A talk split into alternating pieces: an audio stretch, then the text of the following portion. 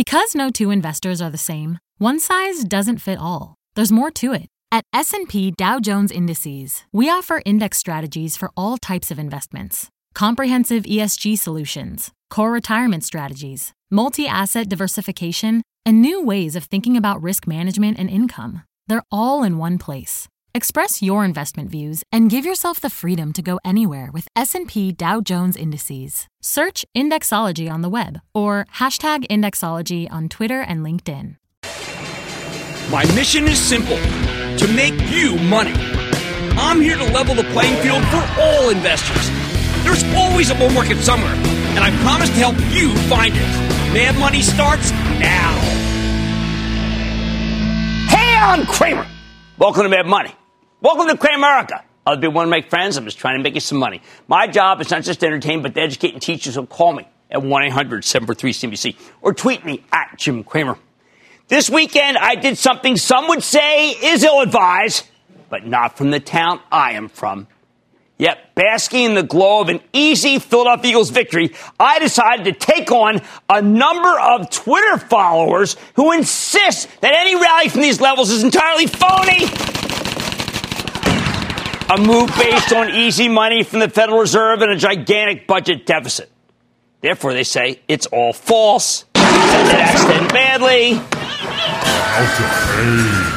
Oh, I read all these thoughtful 280 character or less arguments slash jeremiads, and they all have one thing in common. They hate the market and see it as a gigantic house of cards that's waiting to collapse. Even if you're not so hot today, Dow lost 96 points. It was up a lot for most of the day. Well, some of it. The S&P shed 0.45%. NASDAQ dipped 0.33%. There's one huge problem with this worldview. History. Look at this. I got in this business in the fall of 1981 with the S&P trading at 120. 120. It's now at 2,938. The Dow, the Dow was at 856. It's now at 26,478. If this isn't dispositive, I don't know what is. Now, I know if you're a short seller, it seems unfair that there could be a moment where the Fed's propping things up and there's a gigantic budget deficit, perhaps with a liquidity bubble because interest rates are so low. But that's just not how it works, people. The market's not perfect. Often it doesn't even make sense. You don't have to like it. But trying to fight it every step of the way? Well, look at this. It's cost you a fortune. Yet on Twitter, it's like I came in right here and everybody else, well, they've lost money. They have the chart upside down. For better or worse, certainly better there. For better or worse, stocks have been a great long term investment for my whole investing career. Is that because I've just got lucky? I don't know. Isn't that a long period of time? Isn't it? First of all, because we've had decades of growth, decades of pro- we've had decades of progress. This isn't always the easiest thing to measure. Progress is so ethereal. Think about how much has changed though in the last 38 years. Personal computers, the internet, now the cloud. Material perspective, things are a lot better than they used to be. Second, while things have deteriorated over the past year, we're not in the kind of horrendous moment where we need to make wholesale changes in our portfolios, contrary to what you hear from many of the bears. Remember, it was only 11 years ago that our whole financial system melted down and our country was on the precipice. The weakness brought down Washington Mutual, General Motors, Fannie Mae, Freddie Mac, AIG, Bear Stearns, Lehman Brothers, almost destroyed GE. It was the worst period for our economy since the Great Depression. The systemic risk was off the charts. But what happened? Did the country fall apart? No. The center held. Why? Well, because the Federal Reserve made it so the center held by taking aggressive action right there. I don't rarely care how it was saved. Enough with the purity. What matters was that it was saved. I think if we made it through the Great Recession, we're certainly going to make it through a garden variety slowdown like we might be experiencing now. Third, we underestimated America's incredible resource wealth. No one ever talks about this. Our country's awash in oil and natural gas. That means we have cheap power. It means we've got great manufacturing capabilities. It's huge for the economy. While the trade war with China may be hurting us a bit, well, it, it's not like we import necessities from the Chinese. We're not hostage to them, other than our own minds. Okay? Fourth, our educational system is far from perfect, but it's created a tremendous number of entrepreneurs who have in turn created a tremendous number of enterprises that are hard to duplicate, and we have more upward mobility in this country than in any other in the world. Our legal system is a free market paradise. Our deep capital markets can provide an enormous amount of liquidity, although right now we've been glutted on new IPOs, and the last thing we need is more deals. Just say no to the IPO. Just say no to the IPO. Finally, there are the companies themselves. Whenever I see people bashing the stock market, they're almost always talking about the broader political scene. They're worried about Trump bullying the Fed or the Fed creating the illusion of sanity where none exists or easy money simply make it so the stock market is the only game in town. But given that easy money is here for the foreseeable future, uh, that seems like a silly thing to worry about. And stocks aren't the only game in town. Bonds have been incredible performers during this period, even if they no longer give you much in the way of income. So I think what the Bears really miss is that it's not about the big picture. That's hedge fund speak. That's media who hasn't done homework speak. It's not about the macro. It's about the micro. See, underneath all these baskets that people have created needlessly in order to generate a huge number of fees, underneath that, stocks represent actual companies. And those companies can produce solid returns, even if the averages go down. I almost feel silly pointing this out, but in an era where everyone's worshiping at the altar of index funds, maybe you need a little reminder that individual stocks can give you individual performance, either through dividends or through share appreciation or both. Let me give you an obvious examples right in your, plain as day, right in your face. Apple. Yep. When Tim Cook took over as CEO in August of 2011, Apple was trading at 53 bucks. Now it's at $227, and that's not including all the money they paid you in dividends along the way. Now, I know many people who fought Apple every step. They believe the company is too dependent on its cell phone business, and its phones aren't much better than the competition, so the earnings have to come down. That's been the knock on Apple for years. I think it's just plain wrong. Not only is the iPhone better, more importantly, it's so popular that there's a whole ecosystem of AirPods and watches and pay for subscription services that have turned Apple into much more than a handset maker. This service revenue stream will make their earnings far less episodic, and that will make the stock go higher still. Wall Street always pays more for sticky, consistent numbers than for the cyclical boom and bust numbers. And I've got to tell you, this Apple, the the 11 consistently, oh, someone must have downgraded Apple. Trading down after the close. Oh, bore me. Anyway, now maybe you think that's all financial legerdemain. Everything that I said. Maybe you want to Google legerdemain. Who cares whether the numbers are sticky or episodic? Aren't you basically paying more money for the same earnings stream? No! The market value is consistency. You pay more for consistent numbers. This is not unique to Apple. Why do I bring this up? Well, I bring it up in part because Tim Cook is chronically underrated. The man never gets the respect he deserves. But mainly I mention Apple because it doesn't fit the profile of what these bears keep talking about and complaining about. Apple's value is being created by the Fed's easy money policies. It's not an unintended consequence of rate cuts to the budget deficit. Apple's simply a company that has made huge profits and it's redeploying them to keep growing its business while compensating shareholders with dividends. I mean, that's what owning a stock is about. In other words, Apple's proof positive that you shouldn't view the whole stock market as one big, undifferentiated blob like a soybean basket or like corn. All stocks are not created equal. Some are a lot more equal than others. That should be self evident. And there are hundreds of stocks that have good stories. Believe me, I know them. The bottom line when someone tells you that the whole market is rigged to go higher by the Fed, tune them out. These people come out of the woodwork every time the Fed cuts interest rates. I've been hearing the same nonsense when? Since 1981. And you know what? Judging by the numbers I gave you, it's been wrong every step of the way. That matters. Claire in New York, Claire. Hi, Mr. Cramer. Thank you for giving me the tools and confidence to start trading again after 20 years. There you I go. I love that. Thank you. I thank you. I broke a big rule though. I bought Cisco 19 years ago at 57 and held. I'm looking for growth. Should I sell it? I think that Chuck Robbins is doing a great job. The last quarter wasn't nearly as bad as people thought. I think it's a terrific opportunity to buy it here. Do I know this next quarter is going to be a blowout? No, but you get a great yield. It's got a great business plan. It's doing a lot of terrific things, and it is so inexpensive that I want you to stick with it. All right, the market's not perfect, but fighting it incessantly, it's been a fool's game. And there's evidence to support that. Just look at the value companies are, that they create every day Look at our nation's abundant natural resources. our country's progress over the years. This moment is actually better than you think. Well, Mad Money tonight. You know I'm always looking for a bargain. Tonight I'm buying Costco after earnings. They've changed the way we shop, so it's time to buy in bulk. And investors of Cedar Fair might feel like they're on a roller coaster if the company turned down Six Flags acquisition offer. So what should be your next move when it comes to amusement park operators? Buckle up, and I'm giving you my take. And RingCentral jumped to a record high on Friday after announcing deal with an old school telecom equipment player, Avaya. Is it worth considering even up here? I've got the CEO. So stay with Cramer. Don't miss a second of Mad Money.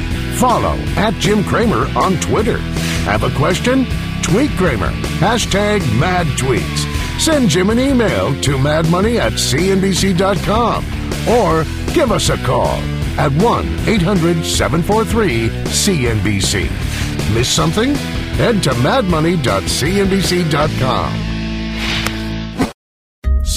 CNBC's Workforce Executive Council is a premier group of C suite human resources executives from leading companies across the country. It offers a members only portal and chat, plus exclusive industry content, with access to breaking news calls and digital networking experiences. The network and resources HR leaders need now. Apply to the Workforce Executive Council at cnbccouncils.com slash WEC.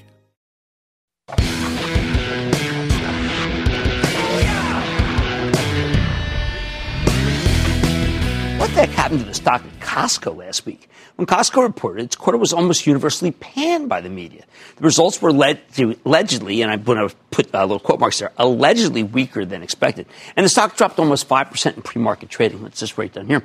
But because I'd read the conference call the night before, I knew the headlines were wrong. The quarter was fine, and the stock had to be bought in a weakness. Sure enough, you made a quick 10 points if you bought Costco into the panic. You know what? I think it's got more room to run. So how does the stock go up when it's supposed to be down when all the commentary is negative? Okay, when Costco reported the headline number looked to be far from good. In fact, some people thought it were disturbing. However, if you've been following Costco for any amount of time, any amount of time, you had to know there were so many moving parts here to this quarter that the headline numbers were borderline meaningless. Sure, if management forecasting, say, a 7% same store sales growth and the actual number comes in at 5%, a big disappointment, well, that's one thing. That's going to freak people out. But in reality, Costco delivered 5% when Wall Street was looking for just a little bit more. And it wasn't decisively disappointing at all, which is why you had to dive into the conference call to make your own determination you couldn't use the headlines. Although, obviously, judging by this, many people did choose the headlines. That's how I knew the quarter was better, better, than it looked. Plus, it didn't hurt that the analysts who followed Costco roundly approved of the quarter in their notes the next day. In fact, many of them actually raised their price targets, even as the headlines would have had you believe that the numbers deserved to be cut, and they would be taking the price targets down. First, Costco isn't just a retailer here. That's what you need to know. The headlines can't capture that. See, it's a club. And that club had record signups. Total cardholders now at 98.5 million, up from 97.2 million last quarter. Renewal rates here in the United States are ridiculously high. They're 90.9%. That's a club that people want to stay in. Second, e-commerce, which has long been kind of an afterthought for Costco, is now booming. It's growing at a 19.8% clip. It's only getting stronger. Finally, Costco just opened a new store in Shanghai, and it was mobbed. Just listen to what CFO Rich Galanti, who is so good, had to say about this on the call. Quote, due to overwhelming crowds, it was actually closed about four hours into the opening day, end quote. The Shanghai store racked up 200,000 members in a few weeks' time. That's an unheard of pace. Typically, other new stores will generate about a third of that over the same period. Now, it wasn't perfect. But I think a lot of the confusion here stems from the way the question and answer session unfolded on the call. Specifically, it's about how the analysts asked their questions. Now, do not get me wrong. The analysts got this one right for the most part. They stuck by Costco, which was right. They raised numbers, which was right. But their process created a misleading impression that reverberated throughout the media that evening and made you feel like the stock was going to get poleaxed. You got to understand, if you're working as an analyst, your first job is to come up with what's known as a model, okay? And that model lets you figure out how much money the company's going to earn. Then you look at the actual numbers to see if they're better or worse than your model. So when Costco reported on Thursday night and some of the headline numbers were below the analyst consensus, the average of, of what uh, all the sell side firms that covered the stock were looking for, people started dumping the stock left and right with Costco trading at a pretty elevated level to begin with, 35 times earnings. The sellers figured that the stock was due for some downgrades. The darn thing was up about 42% for the year. You don't expect it to hold on to these gains after a blown quarter. You expect a slew of downgrades. But the analysts didn't go there. On some level, they actually understood that Costco has never run itself to please Wall Street. No, they don't play that game. Costco knows that if they keep their customers happy, it will ultimately benefit the shareholders. And that, believe me, is one and then the next, not shareholders benefit and customers may benefit. Management has such a terrific record that they're built up an enormous amount of trust, a reservoir of trust. It's never been a mistake to give Costco the benefit of the doubt, and you can see it year after year after year. However, if you listen to the Q&A, it was like pulling teeth. Repeatedly, the analysts were asking, is it safe? No, it's no, just kidding. Repeatedly asking for help on the margins in the gasoline business. Costco sells tons of gasoline. Very hard to understand because of the changing prices of gasoline. No, they didn't get any help on that one at all. They want to know if the tariffs are putting the company at a disadvantage. All Galanti tells us is that there, quote, will be some impact. Given that Costco only sells 3,800 items, far fewer than the typical chain might sell 100,000, 150,000 items, Galanti believes that the tariffs will be easy to manage. He mentions the new tariffs on European cheese and olive oil, but he won't put a number on it. Kind of just now, like, we got these new tariffs. Why isn't he more worked up about this stuff? Well, as Galanti explains, quote, I think we are able to decide not to sell something and put something else in its place, end quote. Again, that's easier for Costco to do because they concentrate on a smaller number of bulk items. See, they don't need to have everything in every possible variety. Instead of focusing on tariffs, Galanti wisely talked about something Wall Street had been freaking out before early in the year, but now they seem to have forgotten about. He's talking about the cost of freight. He says that it's peaked and now going back down. The analysts didn't seem to care at all, at least not on this call. What else? Even though the analysts love those numbers for the new store in Shanghai, Costco tells us they don't have plans to open more Chinese locations until 2021. Why not? Because they like to be methodical, or as he kept saying, pretty methodical about their openings.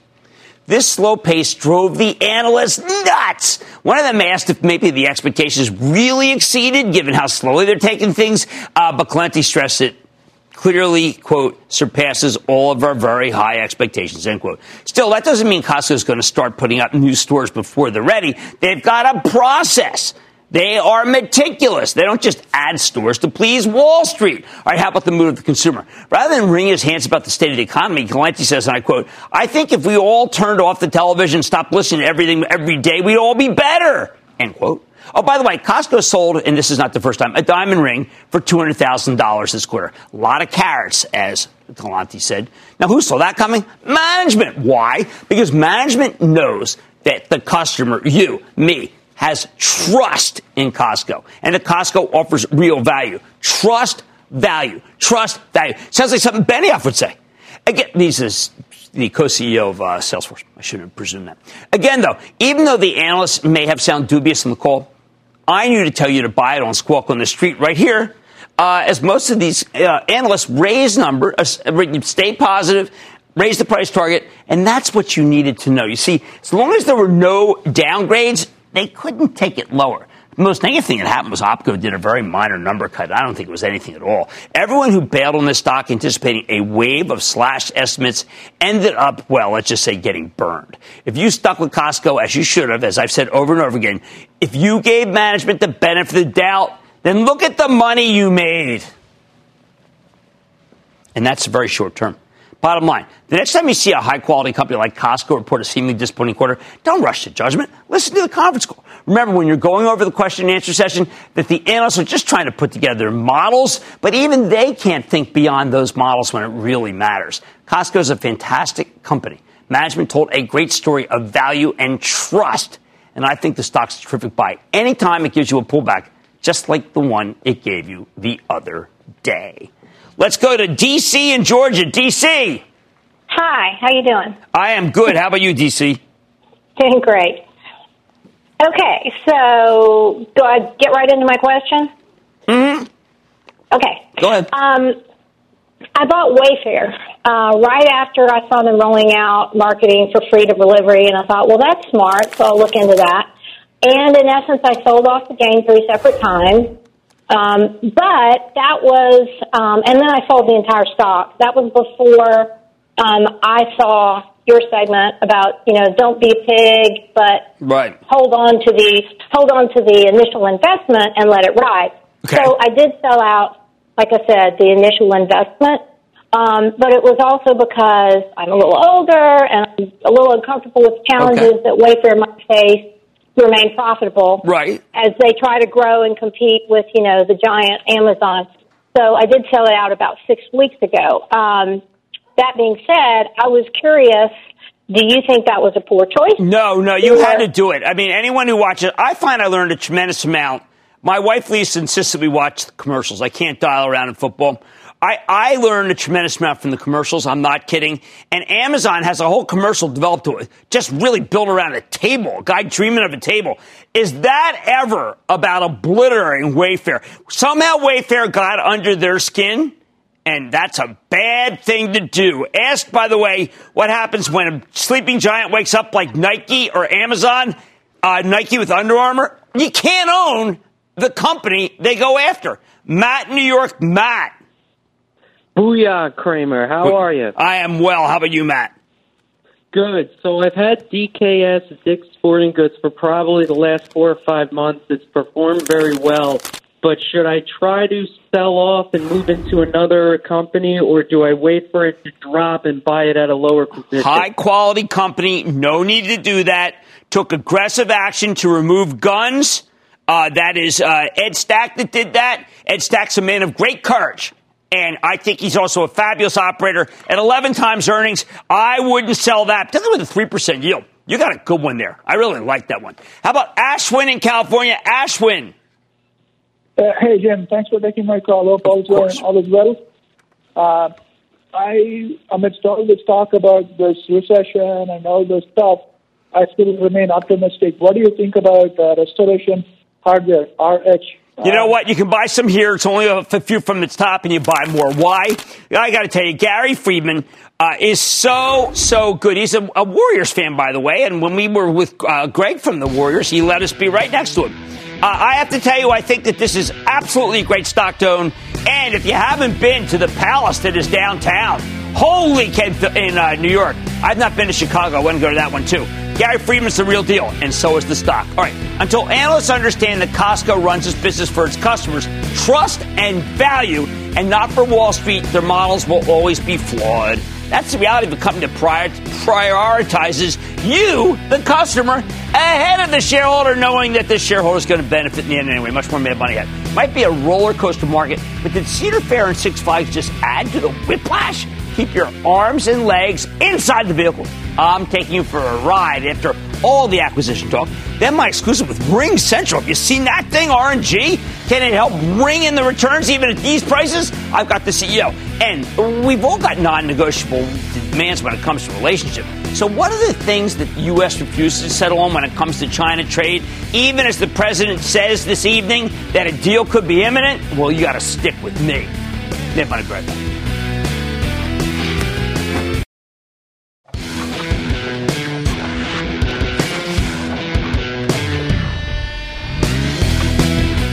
months ago, right here, we ran a piece comparing the two big amusement park chains, Six Flags and Cedar Fair. Even though Six Flags is in many ways the better operator, I told you to stick with Cedar Fair. The stock was cheaper and it had a higher yield. That's a nice combination. Now, initially that looked like a good call. From August 19th to September 30th, Cedar Fair rallied 11%, while Six Flags declined by 11%. But then last Wednesday, it became accidentally brilliant uh, when it was reported that Six Flags had made a cash and stock takeover bid for Cedar Fair. Stock caught fire on the news, but then Cedar Fair shot them down and pulled back. All right. So, what the heck is really going on here with these two theme parks that we've talked about endlessly? And what are you supposed to do with the stocks? And we talk about them endlessly because we're always looking for high yield and high quality. And Cedar Fair's given us that. Okay, before we get to the takeover, you need to understand why Cedar Fair has spent the last couple of months outperforming Six Flags, all right? Just very nice run, isn't it? Uh, right after Labor Day weekend, Cedar Fair released its year-to-date preliminary net, preliminary net revenue numbers. They're fantastic. It's up 8% year over year to a record 1.12 billion. Company had 1.1 million visits at its parks, up 6% year over year. Nice, huh? With in-park per capita spending up 3%. Cedar Fair had just reported a solid quarter in August, and then a little over a month ago, we learned that the company's maintaining its momentum. Plus, it, it didn't hurt that we got a huge rotation out of growth stocks into value names with high dividends. And don't forget, that was the same period that the utility stocks became the best performers in the Dow. And this is a REIT. Remember, we did the piece last week about the REITs being the second best. It's amazing. I'm not in the Dow, in the S&P. I mean, but this is, remember, function of their bond proxy, and so to speak. What about Six Flags? Why didn't the rotation help them? Funnily enough, we've gotten a series of positive analyst reports about these guys. The management team met with Berenberg, a boutique research firm. They told a terrific story. But the last time the cut reported at the beginning of August, the numbers were, let's just say, mixed. And I think that made it much harder to own during a period of intense turmoil for the averages. On top of that, Cedar Fair was cheaper with a bigger dividend. If you wanted to buy an amusement park stock for the income, Six Flags was not the way to go. Now, though, Cedar Fair stock is roared higher while Six Flags stock is broken down. At these levels, Six Flags has a higher yield and is the cheaper stock. On the other hand, Cedar Fair is a big takeover target painted on its back. It's a $57 stock, and we already know that Six Flags is willing to pay at least 70 a share for this one. So last Wednesday, Reuters reported that Six Flags had come to Cedar Fair with an offer, although apparently it wasn't one of those Luca, uh, Luca Brasi style, you can't refuse offers from Godfather. This story broke immediately after we learned that Blackstone, that's a gigantic private equity firm, had just taken a 65% stake in the privately held Great Wolf Resorts. That's another amusement park play. Suddenly it looked like we were dealing with a wave wave of consolidation and deal activity in the industry. And those deals had premium valuations. Get this, the deal values Great Wolf at 2.9 billion, and its current owner bought the whole darn thing for 1.35 billion just four and a half years ago. That's remarkable how much this business has gotten on fire.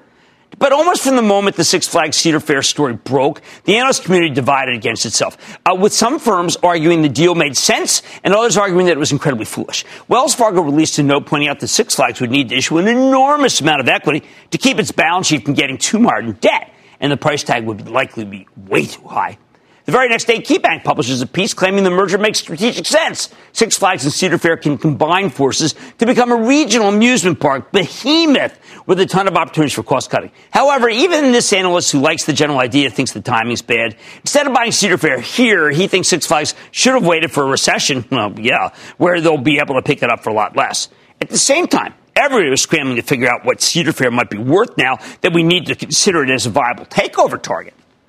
I've seen a pretty wide range from 68 to as much as $90 a share. So Cedar Fair, well, let's just say it could really ramp. Come Friday, Wells Fargo tells us that they met with Cedar Fair's management and they're not looking to sell.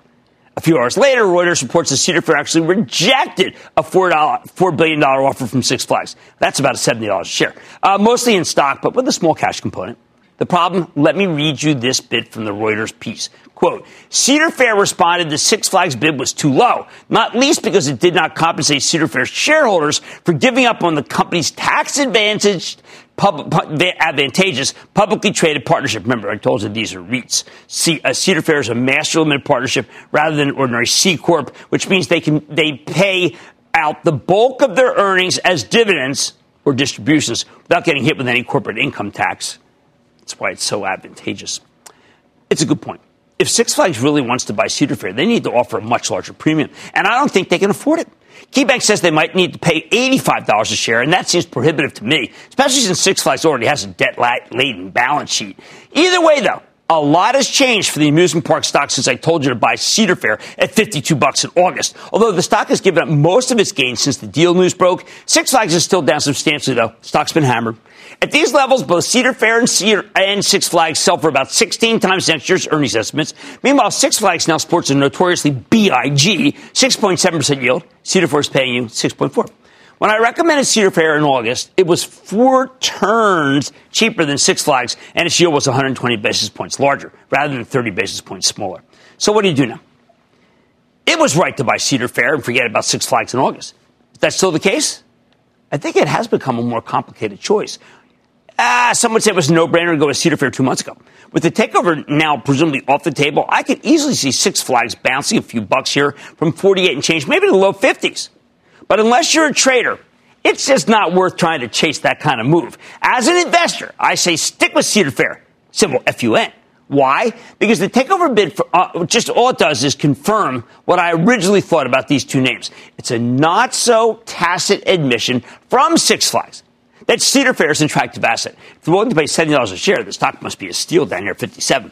Plus, the fact that Six Flags is willing to do this as a mostly stock-based transaction, you could view that as an admission that their stock is overvalued. Otherwise, they would have arranged to borrow money and offer more cash. Bottom line here, even after the shakeup in the amusement park space, I think buying Six Flags here is throwing good money after bad. If you already own Cedar Fair, I'd stick with it. If you don't own it, hey, I recommend putting a small position on here, maybe waiting for a pullback. Nice, nice dividend, and who knows, maybe one day a takeover bid. Stick with Cramer. Coming up, knock knock, ring ring. Can this stock connect your business and help you ring in the returns? Cramer comes knocking with RingCentral when Mad Money returns. Innovation is accomplished everywhere. And this company is working to connect you to the people and places you need to do your best work. Can RingCentral use the cloud to connect investors to profits? For the past few months, the high flying cloud stocks have been obliterated as part of a broader rotation out of turbocharged growth names with the little, little in the way of earnings, which has been the big problem, and the sell-off has just been brutal. But there's a reason people were willing to pay up for these stocks before. Look at RingCentral, the cloud-based telephone platform that's taking share and taking names in the corporate communication space. The stock had been hammered from the 140s down to the 120s. Then on Friday, holy cow, they entered a deal with Avaya Holdings, becoming Avaya's exclusive provider of unified communications as a service. The two companies are rolling out a new solution that will transition uh, Avaya's existing customers onto RingCentral's cloud-based system. And Avaya has a lot of customers. Their installed base serves over 100 million users. That's why RingCentral exploded higher on Friday, rallying 28%. It's why the stock tacked on another 5.8% today after catching an upgrade from JP Morgan, even after, you know, frankly, a kind of bizarrely bad close the darn thing's now sitting at a new all-time high. So is it worth it to chase the stock after this magnificent run? Let's check in with Vlad Shmunis. He's the founder, chairman, CEO of RingCentral. Been on the show a couple times. Get a better sense of what this Avaya partnership means. Because I've got to tell you, it was obviously bigger than a lot of people thought. Vlad, congratulations on this huge piece of business. Yes, hi Jim. Thank you for having me, and thank you very much for the congrats. Now, I didn't know, maybe others did then 100 million? I mean, Avaya is that big? Yeah, it's a pretty big company, and uh, they're one of the uh, leading companies uh, in the traditional on-premise business communication space. Now, um, yeah, they have uh, probably the largest base there. Now, what were they offering before? Because you know we've had we've had you on, but we've also had Zoom on. You know, we've had Cisco on. I mean, I, I would think any one of those companies would love this contract. Uh, well, I can't speak to that, uh, but uh, what did Avaya have? Well, they have what they have. Uh, they are a leading provider of on-premise uh, communications uh, solutions. Um, as you mentioned, they have 100 million users out there. they're in 180 countries, and they count over 90% of Fortune 100 companies amongst their customers. They're an uh, extremely well established company. No, when I went on their website, I know that this deal is not done yet, so it didn't have you. But to me, it looks like that they really don't have anything near what you can offer, that this is a big upgrade for Avaya customers. Well, the one thing that RingCentral brings to this relationship is uh, unified communications as a service or uh, cloud-based business communications. Uh, RingCentral uh, is a leader in this space. Uh, we're one of the early pioneers and uh, leading. you know, we're the largest pure play, the fastest growing.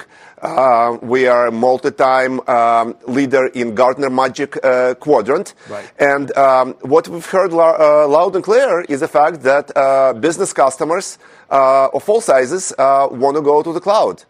And uh, we're very fortunate uh, to have Avaya select us for a partner. Uh, they're leading on-premise provider. We're a leading cloud provider. Now you have the two leaders linking arms and improving uh, experience uh, for a very large uh, customer base. Now, before even this deal, you've been growing consistently. You're winning a lot of business, 33, 34% growth. Is it possible that that can accelerate when this deal closes? Uh, we certainly hope so. Uh, it's hard to make exact predictions, but uh, we do know uh, that uh, Avaya's customers and frankly uh, other customers, on-premise folks, really do want to go to the cloud. Cloud has multiple advantages. You end up getting a lot more for less, huge improvements in productivity. Um, mobility, which on-premise providers largely lack, other modes of communications, such as um, video and uh, messaging, for example. So there is uh, quite a bit of demand. And uh, with this new announcement, uh, we now have one of the world's uh, largest installed bases of on-prem, 100 million users, and a very well-established international partner network, over 4,700 partners that Avaya has. All of this uh, will now be uh, exposed to um, uh, to RingCentral's um, uh, cloud uh, communications. Now, so there that's were, very exciting for us. There were terms. I mean, you're you're buying some some of their company, and you have to put up a lot of capital. Do you need to do an equity offering because your stock's up so much? Maybe it makes sense.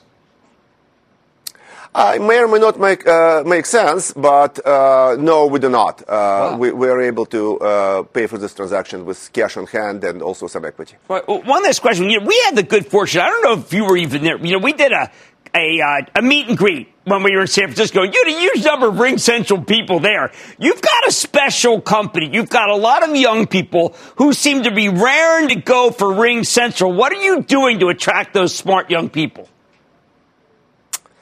Um, well, thank you for the compliment, number one. Uh, look, uh, we provide a uh, winning culture. Uh, we have a winning solution. We're leading in the market. And uh, you know what? We care about our people. We care about our customers. We care about our partners. And we most certainly care about our employees. And uh, I think the word gets around. People appreciate that. We now, are a good place to work. Well, I mean, now, just so people know, because a lot of people don't have it, what do I get if I have a RingCentral phone versus what I have now? Uh, you get uh, leading cloud communication solution for business. Uh, you get voice, you get video, you get messaging, you get all of this uh, working uh, across the globe. Uh, RingCentral is in 41 countries now. Uh, Avaya, for example, uh, is in 180 countries, so there is still room to grow. But for a UCaaS provider, we have by far the best footprint. Uh, you get uh, instant compatibility with uh, mobile devices. Uh, we are able to replicate and, in many cases, improve on traditional landline desktop-based business phone with a mobile device, such as an iPhone or an Android device and uh, you get all of that for less. Incredible. So it's a it's it's a huge win-win. Well, congratulations! It's the biggest win we've had that I've seen in 2019. Great to see you again, sir. Thank you so much, Jim. All Thank right, you for having me. Again. That's Vlad Shmunis. He's the founder, chairman, and CEO of RingCentral. I know it sounds kind of dopey, but I, as I look at my Avaya phone here, I think the stock can go still higher. Mad Money's back after the break.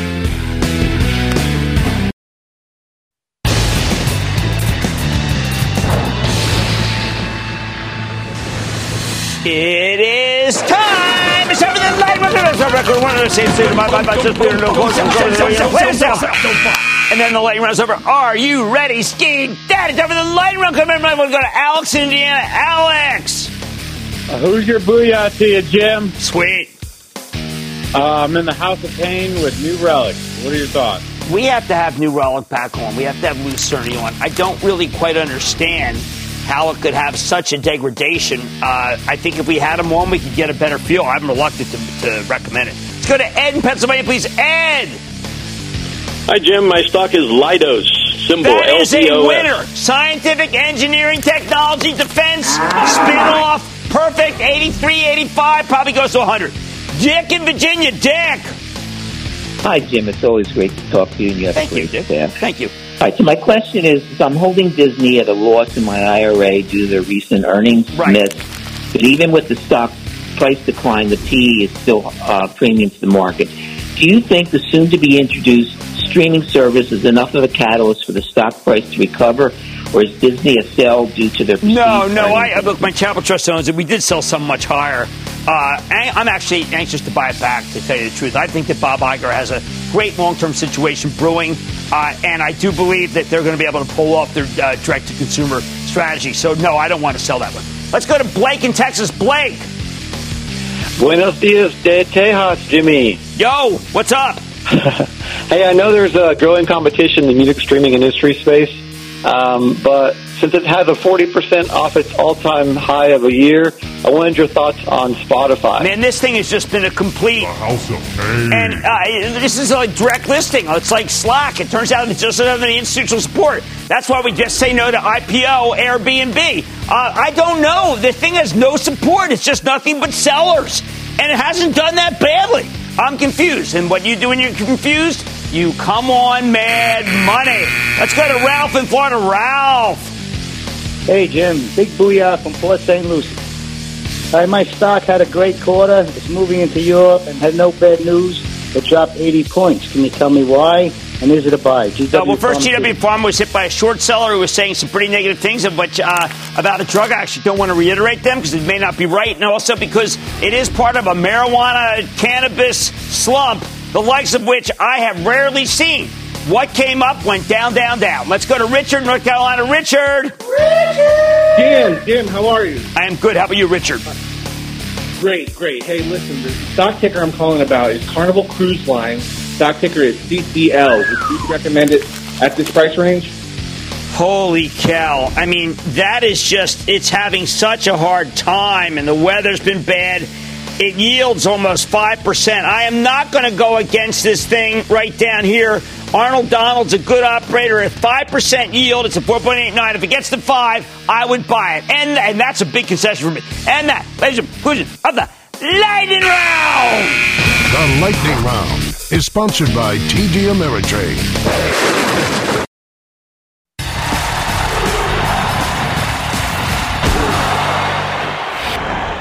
As the big trade negotiations with China get rolling later this week, I need you to remember something. Please remember this. I don't want you to hold your breath waiting for a deal. Look, I would love a reasonable trade deal with China. Even a bad deal would be great for the stock market, at least in the short term. But you got to understand, it's incredibly unlikely, even if the president seems fairly positive something could happen this very week when he talked this evening. Why? Because the White House has seven demands that it's not willing to compromise on. They haven't budged on these issues and China has shown zero willingness to give in. Chinese government would rather take the pain of the tariffs than give President Trump what he wants. And until that dynamic changes, well, you know what? As much as I'd like to be optimistic about a deal, maybe a little give by the Chinese kind of surprises, I don't know. Can't bet on it. I'm not that optimistic. Let me go over these seven demands. The ones that are often reiterated by Peter Navarro, who's the president's chief trade advisor.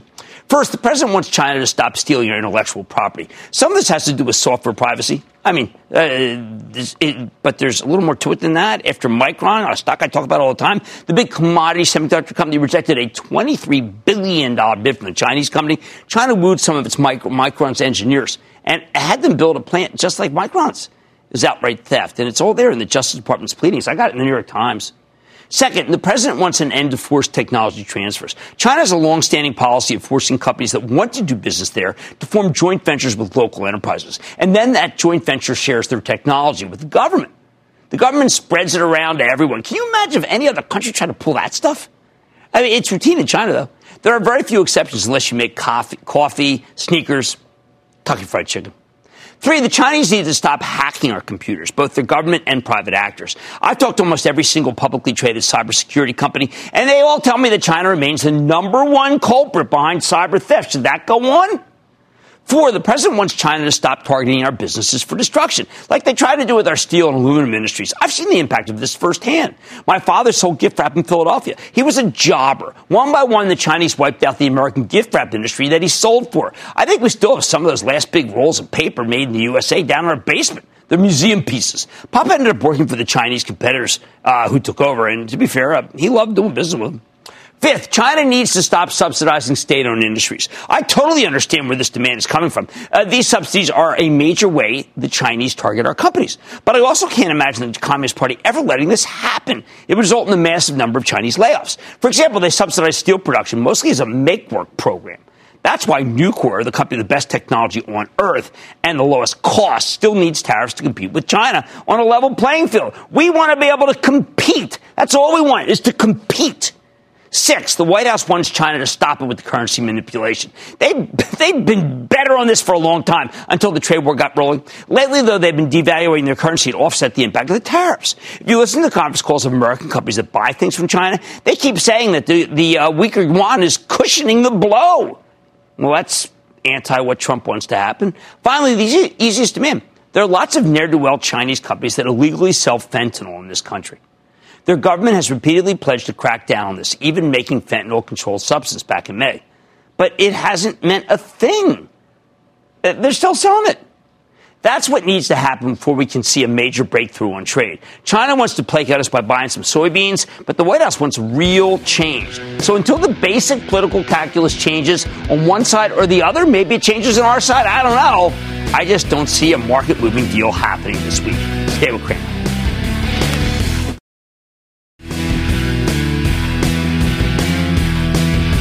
Call this market whippy. That's where it goes up and down, up and down. Please don't be dissuaded. Look for companies that you like at your price. That's what you get when you have a whippy market. It's called opportunity. Don't quit. Like I said, there's always a bull market somewhere. I promise I'll find it just for you right here on Mad Money. I'm Jim Cramer, and I will see you tomorrow. I want people to feel like they just learned something. We have journalists in the far corners of the universe I can't wait to get all of those resources under one hour long newscast where we can deliver the facts of the day clearly and concisely, in context and with perspective, and tell people what's happening, what it all means. Get the truth, not the spin. The News with Shepard Smith. Subscribe to the podcast today.